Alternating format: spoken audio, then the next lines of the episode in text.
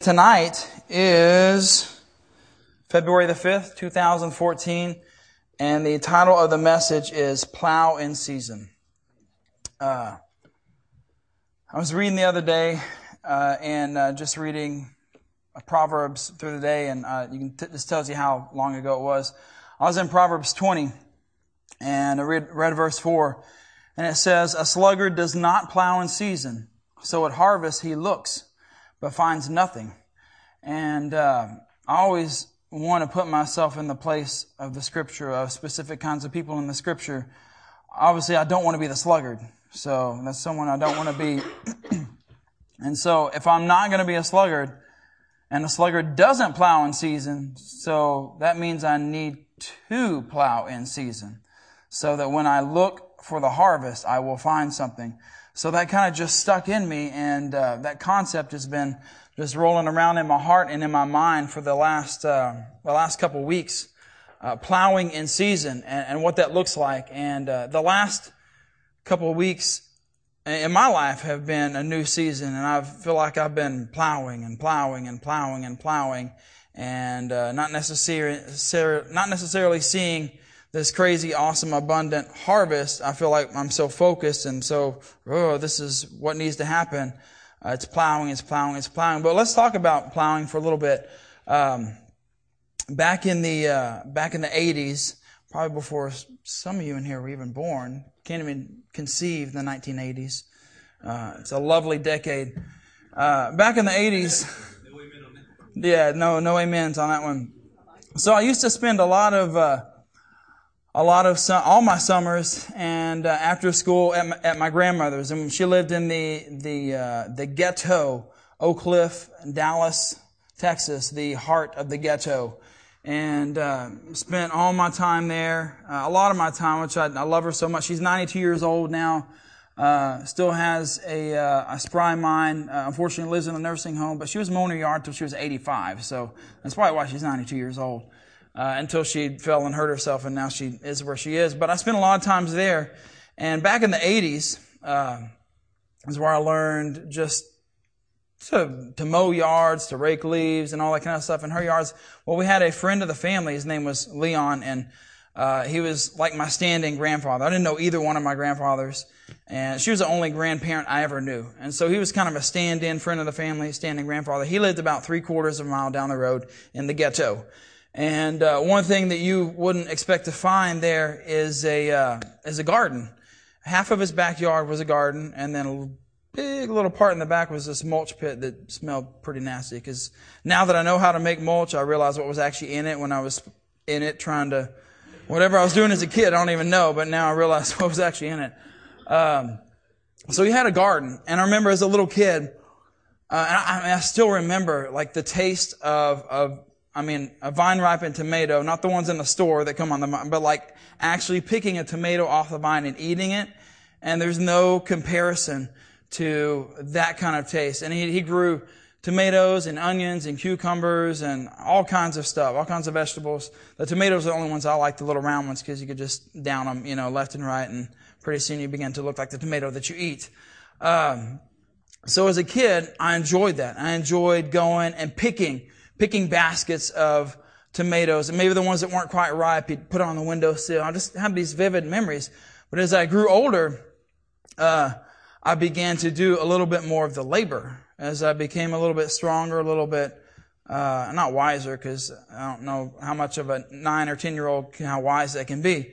But as I grew uh, into someone who could actually carry my load, he began to work me a little more and began digging and uh, planting and all that. So that was kind of fun. As I grew, grew a little older, 12, 14 years old, uh, he handed me uh, a gas-powered tiller. And I don't know if anyone's ever used one. You, you know, you walk behind it, it's got these tines on either side, and you crank it, you pull it, and it's probably harder than any other other mower you've ever. It's just I don't know what it is. Any machine like that has to be hard to start. Uh, so, and it, it's hard to keep going as well. So you walk behind it and it's uh, powered and it just tills the ground, just digs in, digs in, digs in.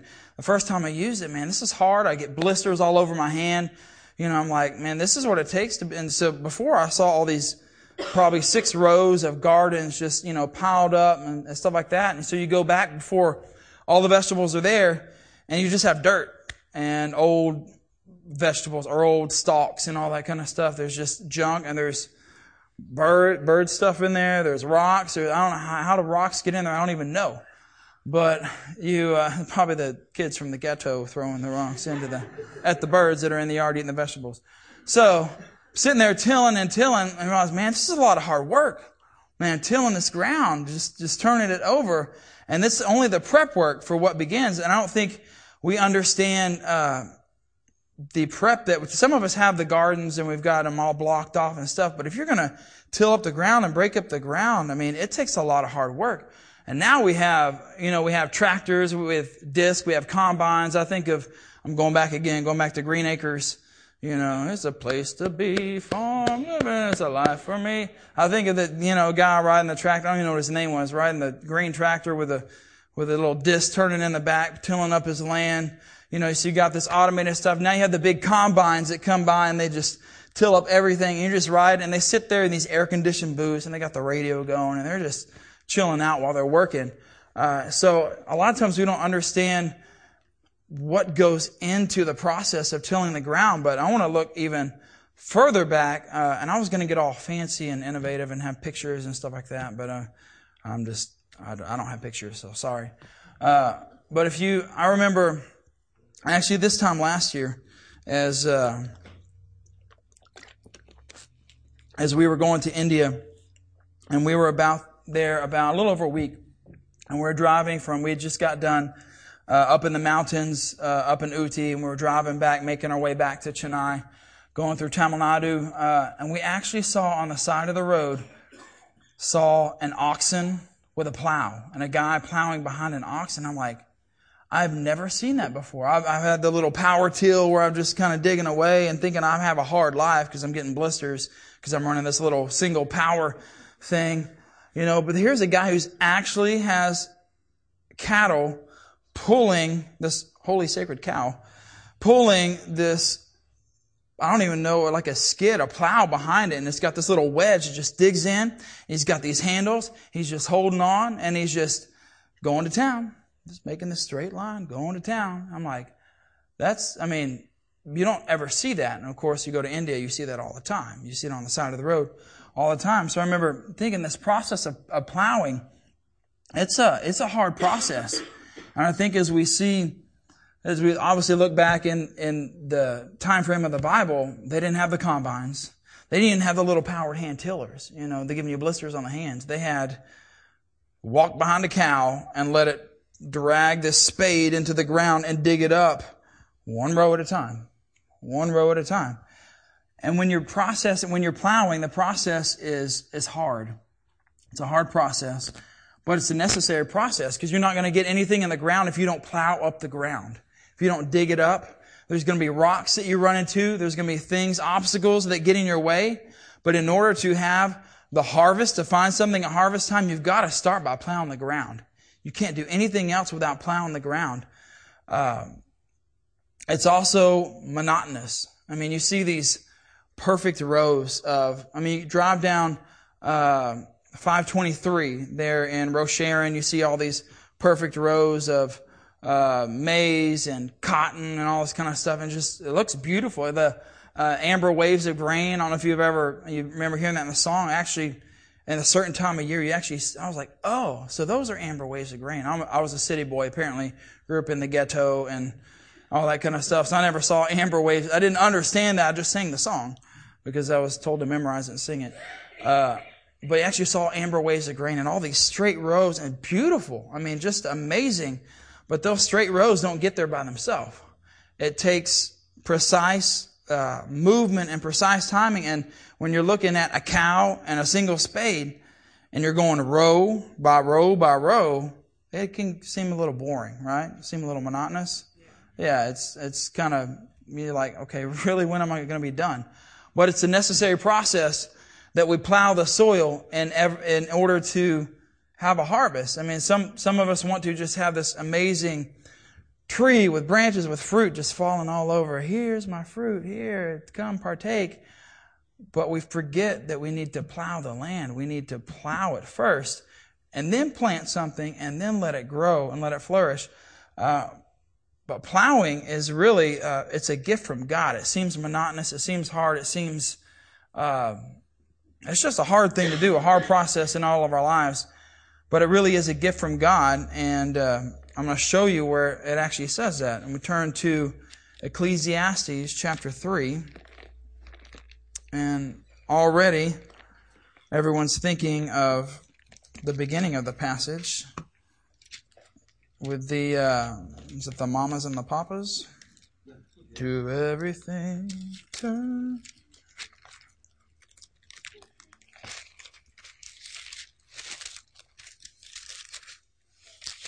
Uh, one person there. My wife's there. there. Hallelujah. She's there. Ecclesiastes chapter 3. And I'm just going to start reading. So we're talking about plowing in season.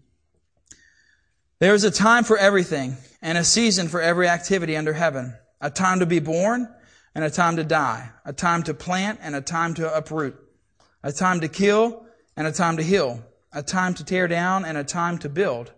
A time to weep and a time to laugh. A time to mourn and a time to dance. A time to scatter stones and a time to gather them. A time to embrace and a time to refrain a time to search and a time to give up. It's a lot of time. A time to keep and a time to throw away. A time to tear and a time to mend. A time to be silent and a time to speak. A time to love and a time to hate. A time for war and a time for peace. In verse 9, what does the worker gain from his toil? I have seen the burden God has laid on men. He has made everything beautiful in its time. He has also set eternity in the hearts of men. Little gladiator action there. Yet they cannot fathom what God has done from beginning to end. I know that there is nothing better for men than to be happy and do good while they live, that everyone may eat and drink and find satisfaction in all his toil. This is the gift of God. I know that everything God does will endure forever. Nothing can be added to it, and nothing can be taken from, taken from it. God does it so that men will revere Him. Now, verse 13, I mean, I've, I've read uh, the first eight verses. We've all probably read them throughout our lives. Uh, but 13 just, man, is jumping out that everyone may eat and drink that harvest and find satisfaction in all his toil. This is the gift of God. So the gift of God is finding satisfaction in that toil, not getting bogged down with the monotonous, not getting bogged down with the hard. Is it going to be hard? Yeah. Is it going to be monotonous? Yes. Are you going to be tired? Yes. If you are plowing in the season that God has you in, it's going to be tiring. It's going to be hard. It's going to seem like it goes on and on and on, especially in a season when you have a new baby and then you keep crying and you keep getting up at two and three and four in the morning. It just goes on and on and on and on until you finally get out of that season. It's coming, Spencer. It's coming. I'm just telling you.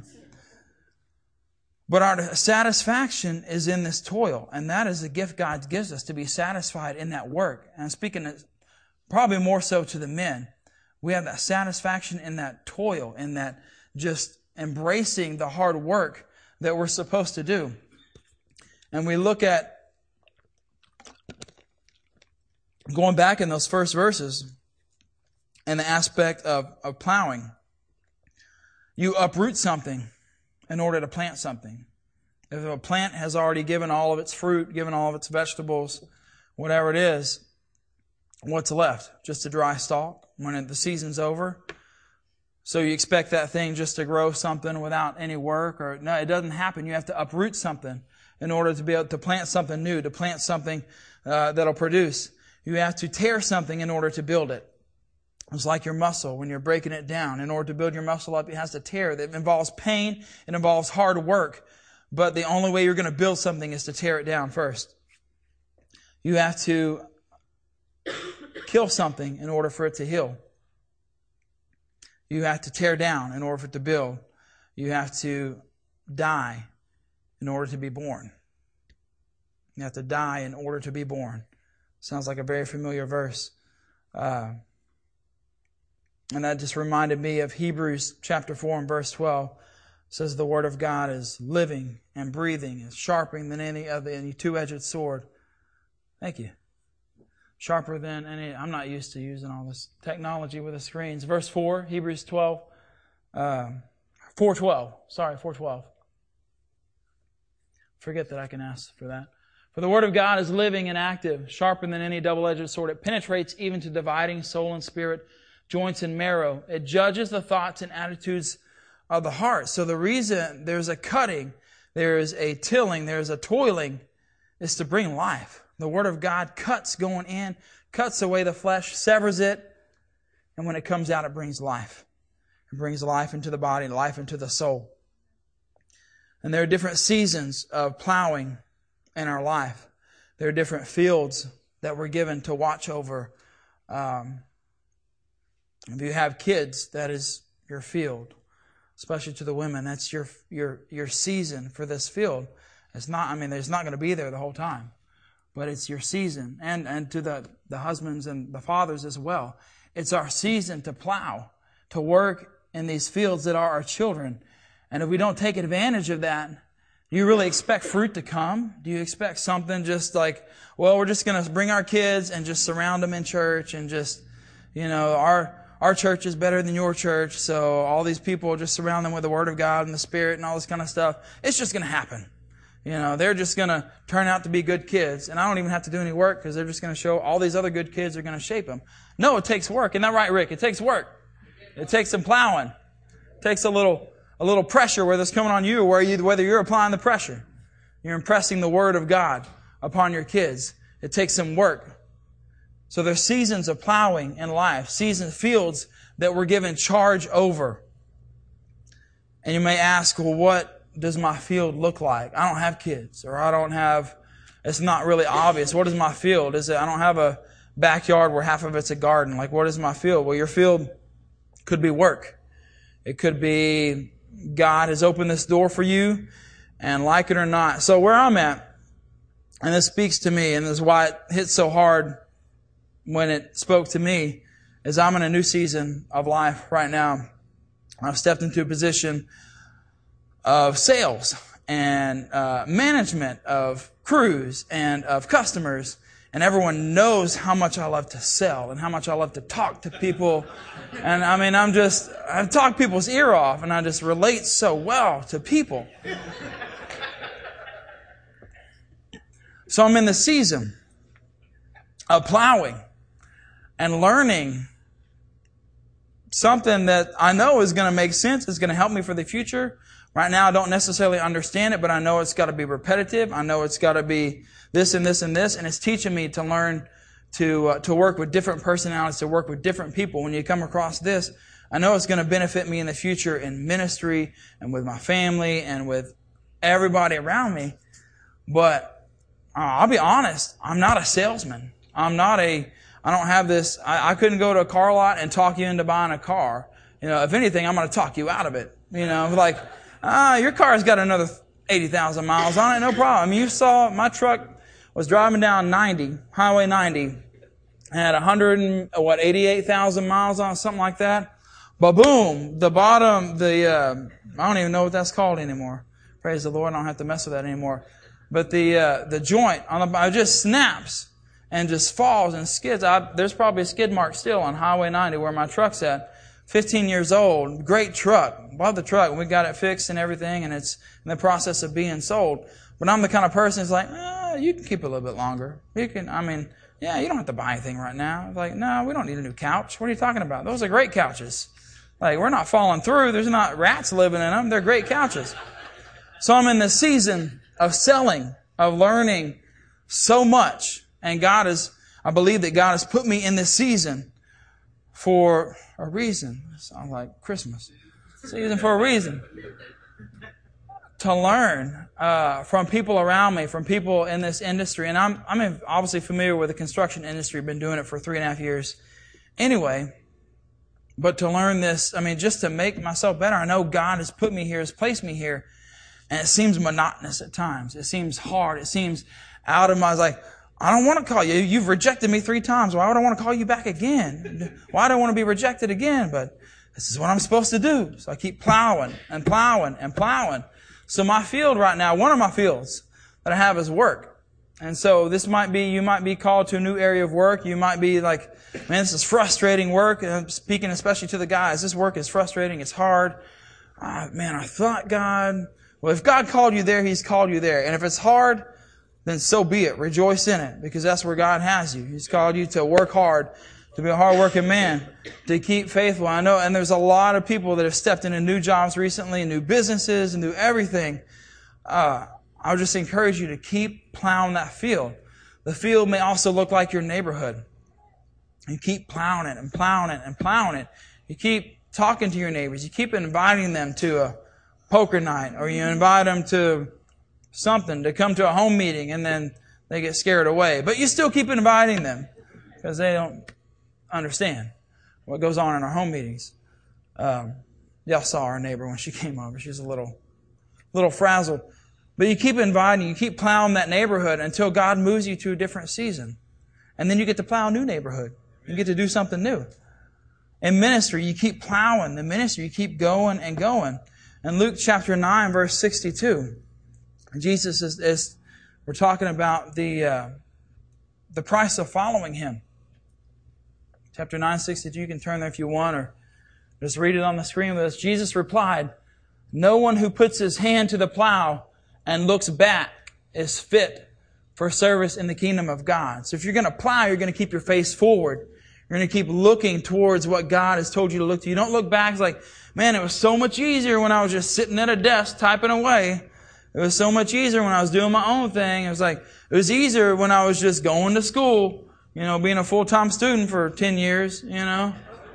I still got my associate's degree, but I'm a student. No, you put your hands to the plow and you keep plowing. You keep looking forward and you keep plowing that field that God has given you. You plow the field of your family.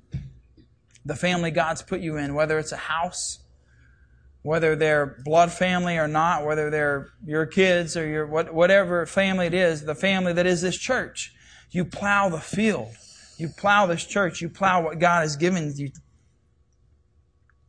and we look at some of the tools that we have, and we may think like, well, what have I got to offer? What have, am I going to plow? Man, I don't have a tiller. I don't have a little walk behind power tiller. I don't have, all I got is a shovel. All I got is a stick. How am I going to plow with a stick? Well, turn to uh, Exodus chapter 4. This is worth turning to. You're like, man, what have I got to give? What have I got? what I have is meaningless. It's, it's insignificant. You know, it's just, it's every day. It's just a normal part of my life. What do I have? Exodus chapter 14. I, I still got to get there. Exodus chapter 4. I see I had little place markers in my Bible. I thought I was going to be smart. Had all my little stones sitting there, you know, marking every place I was supposed to go. And my 16 month old daughter likes to get into our bags and pull stuff out. And so I think she pulled all of my markers out. So I've just been humbled and having to turn the pages instead of beating everybody. God's plowing the pride out of my life. Exodus chapter 4. So God's telling Moses about all these signs that he's going to show, all these miraculous signs in order to prove that he is who he is. And he's supposed to, and Moses is the one that's going to deliver the people. And we look and let's start in verse 14 where the Lord's anger burns. That's always a good place to start. Then the Lord's anger burned against Moses and he said, what about your brother, Aaron the Levite? Because he's just, Moses just given an excuse. It's like, send someone else to do it. I can't speak. I'm a man of uncircumcised lips. I'm unclean. What about your brother Aaron the Levite? God says, I know he can speak well. He is already on his way to meet you and his heart will be glad when he sees you. You shall speak to him and put words in his mouth. I will help both of you speak and will teach you what to do. He will speak to the people for you, and it will be as if he were your mouth, as if you were God to him.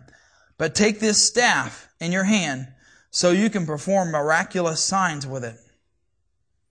What staff did he have? What was he, what was he doing? What was he helping his father-in-law? What was he helping Jethro with? What was, shepherd, the shepherd staff. I mean, that's just, he's been doing it for 40 years. His everyday tool. I mean, it's just, here's what I have. I mean, here's my, uh, Here's my portfolio. Here's my uh, my little clipboard with my estimate sheet on it. Here's my here's my tool. I mean, you really you really going to use this, Lord? Really, really? How are you going to use this? That's probably what Moses was thinking. It's a staff. I mean, it's. I mean, I don't know how many sheep I beat over the head with this staff. You want to use this to perform miraculous signs, but this staff was used. But take this staff in your hand so you can perform miraculous signs with it. And we all know the signs that he performed with it. The plagues that came, just the different things. He had this staff with him the whole time. Just a normal everyday thing. So you may have excuses. You may think, well, what do I have? What, I mean, what, I'm not significant. God is giving you a tool. He is giving you something to plow with. He's giving you something to advance the kingdom with. And don't underestimate the tool that God has given you, the field that He has placed you in. You are there for a reason and you are supposed to plow it and you're supposed to make it fruitful and make it multiply. Maybe I'm talking to, to a lot of men here today because that's our calling. We're supposed to plow something. But women, you have something to plow to. Perform, you're welcome. Miss Joe, you've done some good plowing. I'm just telling you right now. You got some good kids. Perform miraculous signs with it. So what has God given you to use? He's given you tools. And what is the purpose of plowing? I mean, just to plow, just to create hard work, just to make blisters, just to get your feet dirty, just to, no. it does feel like it sometimes. Again? Again? Okay. The purpose of plowing is to break up the soil. I mean, let's break it down to just, you say, oh, it's for an abundant harvest so we can feed the nations. Well, let's just start with a spade being pulled behind a ox or a cow with your hands on it. What, I mean, what, why are you plowing? To break up the soil. You're supposed to make good soil. And that reminds me of in Matthew chapter 13, you don't have to turn there, but the parable of the soils. You know, the guy was throwing seed on different soils. And the one that fell in the good soil is the one that grew, that was fruitful, that multiplied. Well, what do you think made it good soil? It was plowed. It was ready. All the weeds were taken out because there was some weed, weedy soil. There was, uh, there was rocky soil. Someone didn't take all the rocks out of the field. There was stuff. It grew for a little bit, but then kind of got blown away. But there was good soil. Didn't fall on a path. Didn't fall. There was good soil that the seed fell on because it was plowed, because it was made ready to receive. And maybe this is our hearts. It's not maybe, it is. This is our hearts too. God's plowing our heart. He's doing, He's putting people in our lives to plow stuff out of us, to plow the flesh, the Word of God, to rightly divide joint and marrow, to get the flesh out of the way so good seed can fall in good soil. And that's the reason why we plow. Because we want to have good soil, because we want to produce a good harvest. I mean, why else would we do? I mean, I'll work, I'll do whatever God tells me to. I will plow in a straight line. I won't even go to the next row. I'll keep going in a straight line if that's what He wants me to do. But I know there's a reason that He wants me to do that because He's expecting a harvest. He's expecting a return. He doesn't want me to bury something and like, okay, here it is. He wants me to invest it. He wants me to work it. He wants me to be fruitful and multiply. So we talk about the harvest because that's why we plow because we want to harvest. We talk about we're back in Ecclesiastes 3. It's talking about the harvest. What does a harvest look like? There's a time for a harvest.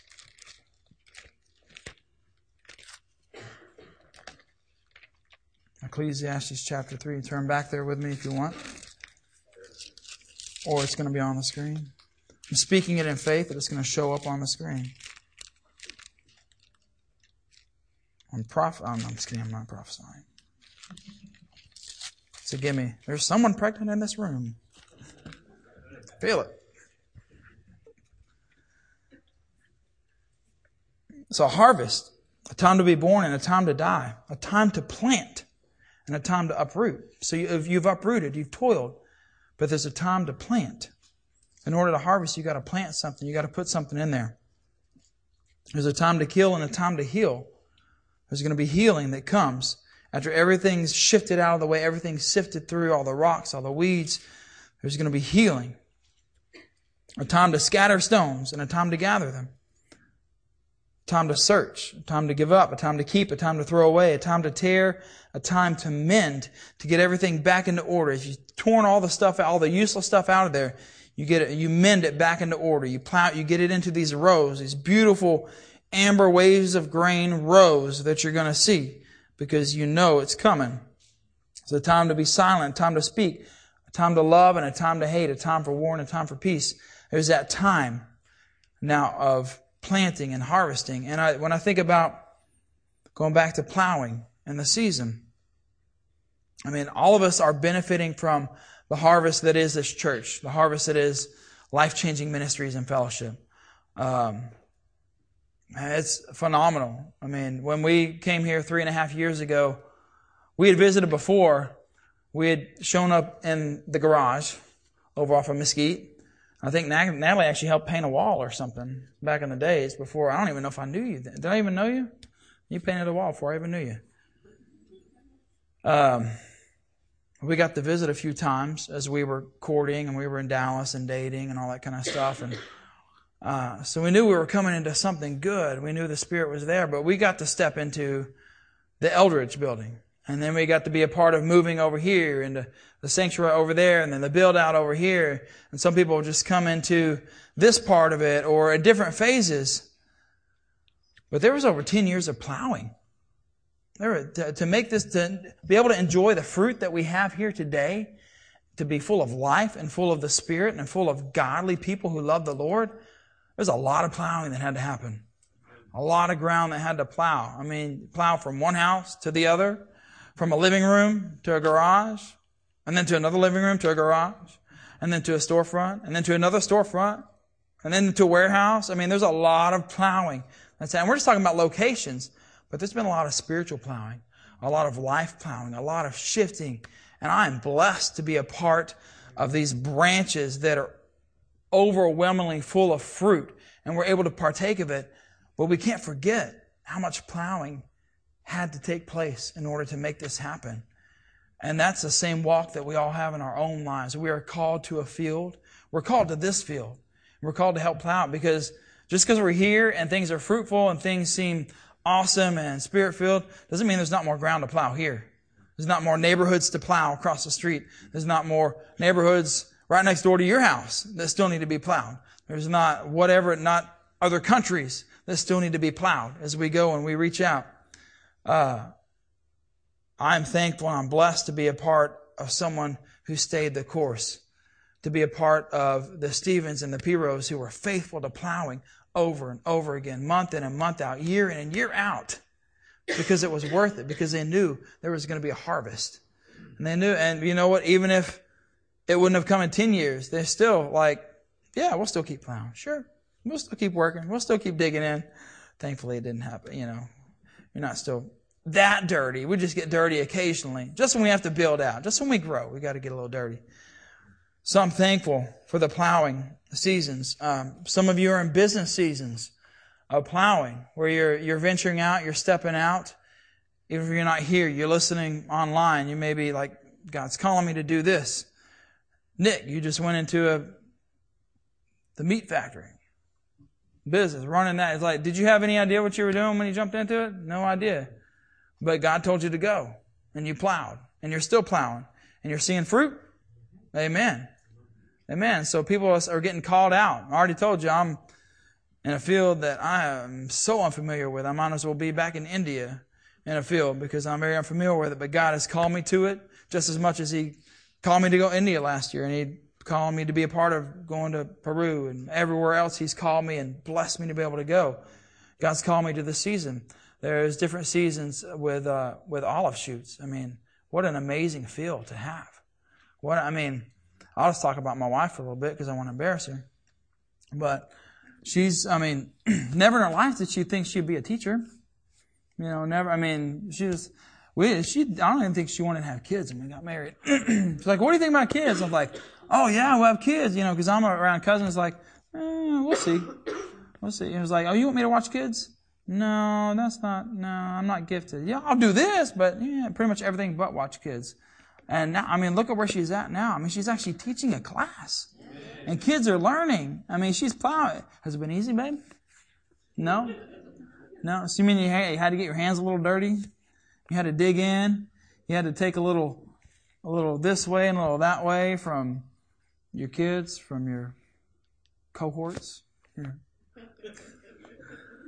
co, ah, what's, co-laborers, sorry. Yeah, I was looking for a co-word, but I couldn't. Uh,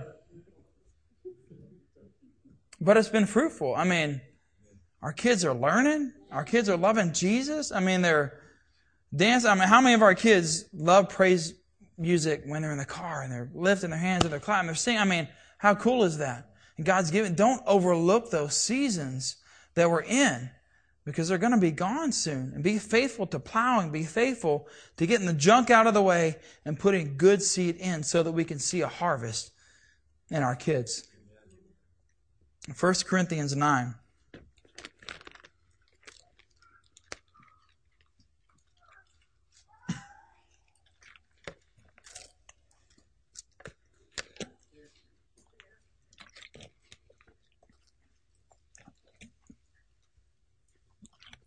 I'm only preaching long because Mario told me to. 1 Corinthians 9, starting in verse 7. Who serves as a soldier at his own expense? Who plants a vineyard and does not eat of its grapes? Who tends a flock and does not drink of the milk? Do I say this merely from a human point of view? Doesn't the law say the same thing? For it is written in the law of Moses, do not muzzle an ox while it is treading out the grain. Is it about oxen that God is concerned? Surely he says this for us, doesn't he? Yes, this was written for us because when the plowman plows and the thresher threshes, they ought to do so in the hope of sharing in the harvest. If we have sown spiritual seed among you, is it too much if we reap a material harvest from you? If others have this right of support from you, shouldn't we have it all the more? Paul is talking about the harvest that he's spiritually, he's sown and plowed a whole lot in the Corinthian church and has done a lot, and he's talking about some, there's some monetary aspects of that. But going back up into verse 10, it says, When the plowman plows and the thresher threshes, they ought to do so in the hope of sharing the harvest. So they don't do it meaninglessly, they do it knowing that they're going to have a harvest. They're going to share in the harvest. And the reason we plow is not just to be busy not be busybodies and just fill our days with meaningless things and just hard work and just tire ourselves out so we can sleep good at night and wake up and do the same thing the next day. It's because we want to share in a harvest. Because we have something to look for, something to look forward to. You may ask, what does planting look like? What does harvesting look like? What does fruitfulness look like? And the first thing I think of is Psalms chapter 1. That's one to turn to. Psalms chapter 1, verses, starting in verse 1.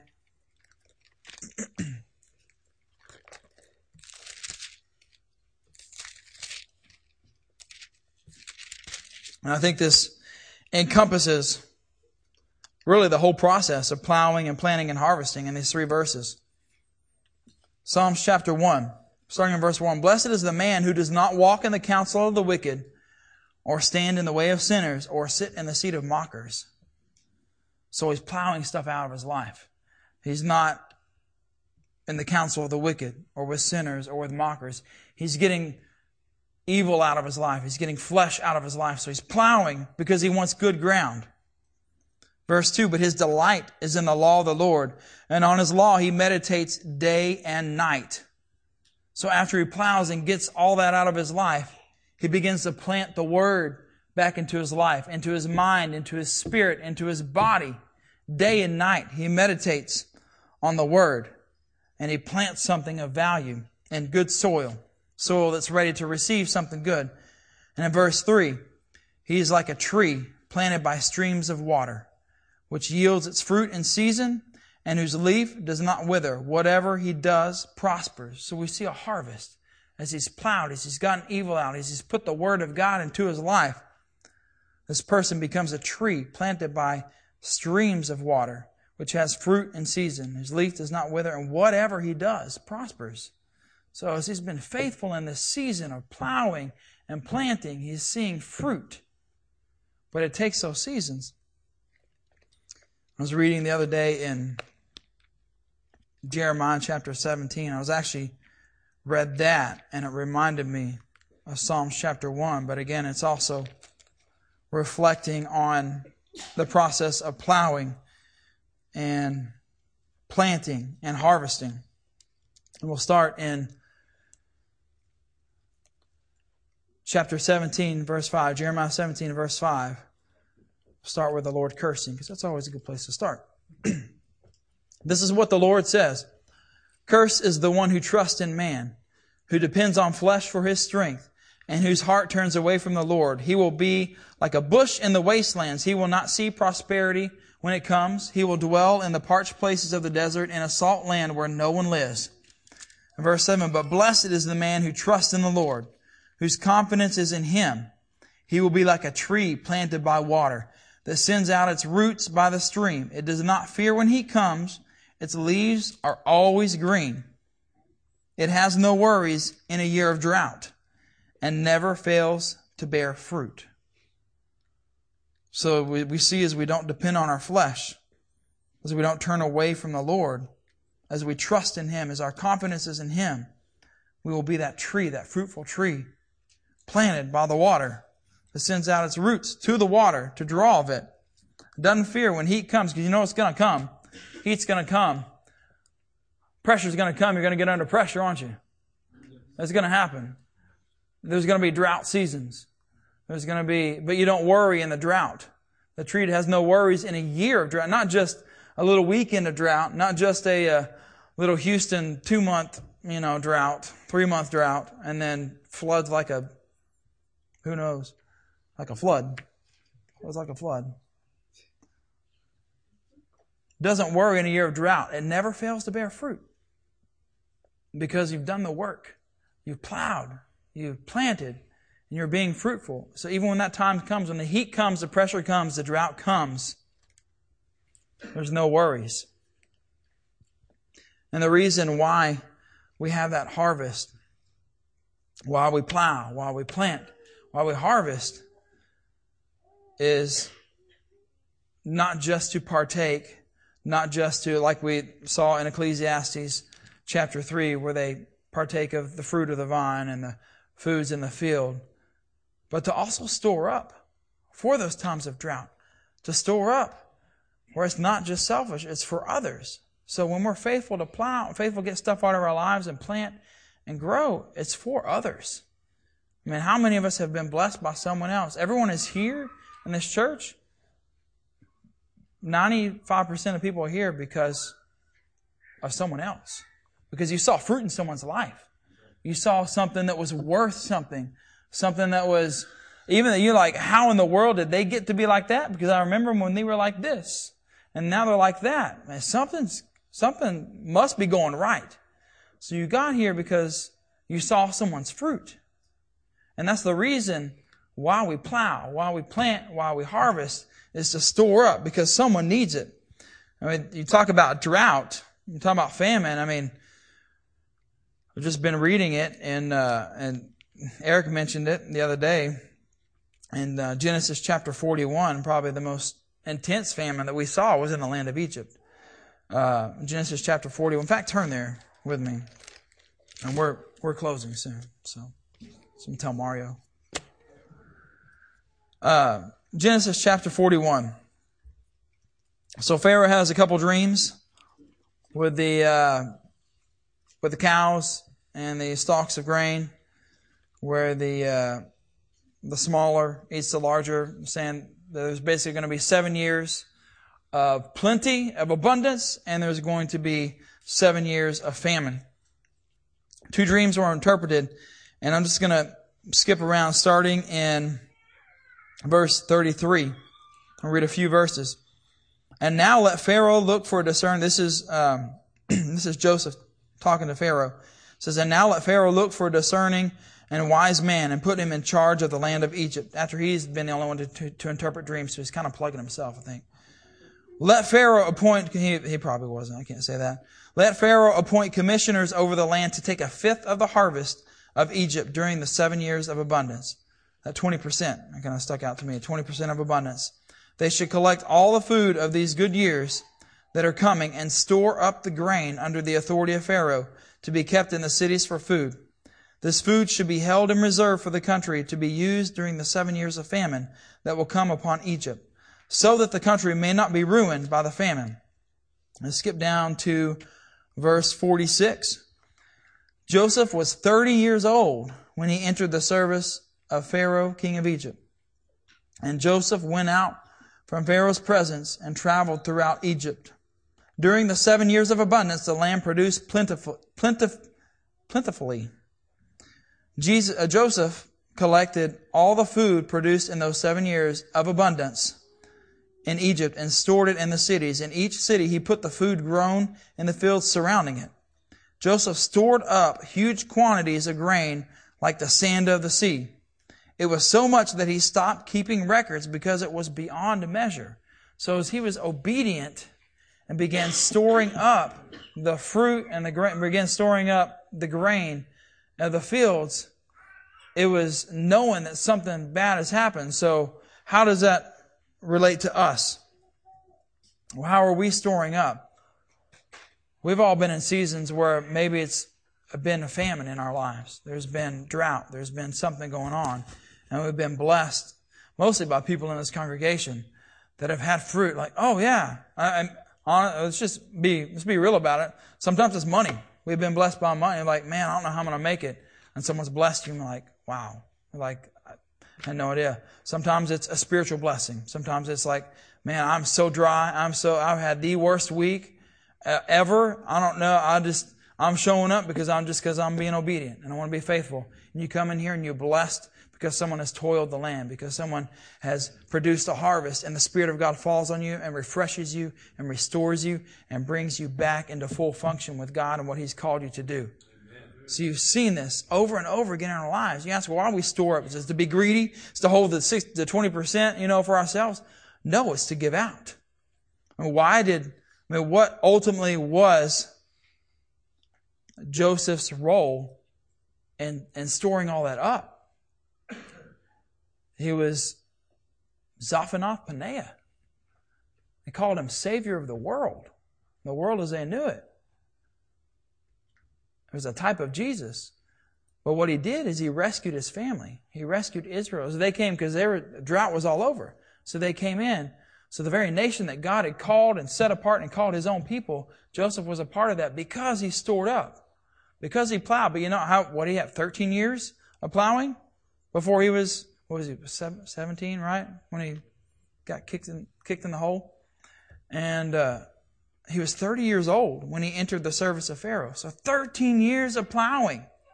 Anybody want a 13 year plowing sentence? You think, you think your week's been bad? 13 years, man. But he was faithful everywhere he was at. He plowed faithfully.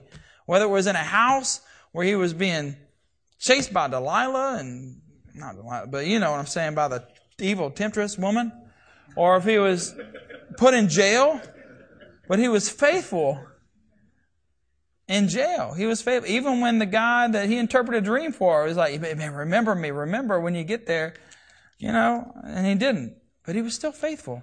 He still plowed the jail. He still plowed. He was put in charge. And God, God blessed him. He was faithful. 13 years later, that's a lot of plowing. But there was a harvest that came because there was going to be a famine that came. And all started from plowing in whatever season God had him in. So whether he was kicked in a hole by his own family, sold off to slavery, sold in Potiphar's house, so you know, put in jail, all this stuff, he was faithful to plowing every field he was put in. Every season he was in, he plowed in season because he knew there was a harvest coming. Uh, I guess my question tonight, we've, and I won't bring it back, back up, but Eric talked about Matthew chapter 6 and Matthew chapter 13 just to mention it. Storing up, talking about storing up treasures in heaven. What are we storing up in our lives? What is it, what's worth storing up in our lives? As teachers of the law, there's storerooms of new and old treasure, new teachings that we have in Matthew chapter 13 that we're supposed to be storing up. So what are we, what, why are we just tilling because Are we just plowing stuff? Are we just getting along with life, with everyday, boring, mundane life? Or is there a reason why we're doing what we're doing? Are we in the right field? And after you've answered that question that we are in the field that God has put us in, you plow it. You plow that field and you make that good soil to receive a seed because there's going to be a harvest, because there's going to be a time where people will need your fruit. And people need that 20%. They need the little more because you've worked a little more because they haven't or that whatever. Someone's in need is in lacking and they need your 20%. They need your fruit. They need to partake of that harvest. So I just encourage you in that whatever season you're in, however mundane, however monotonous, however hard it seems, however many rows you gotta go, plow in your season. Be faithful to plow the season because there's going to be a harvest that comes and there's going to be people that need to partake of that harvest to become who they have called, who God has called them to be and to become that tree planted by streams of living water that God has called you to be. So that's that.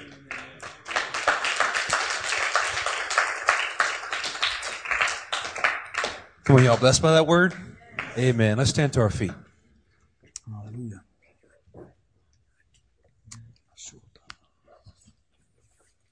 You know, one of the things I walk away from listening to JJ's word is that God does call the hard headed. You got to be hard headed to plow. Yeah. There's a polishing effect that happens too. You ever seen a, a plow? It is shiny. Yeah. It's well polished. It's got lots of dings in it too from hitting lots of rocks. And that's definitely one characteristic of Life Changing Ministries and Fellowship is that we are designed to plow. Yes. Where no, where there's hardened ground, there's fallow ground. That's why we do missions. That's why we have uh, family development and personal development through discipleship. So if you ever come in contact with us over something that's hard and difficult, we're using the Word of God.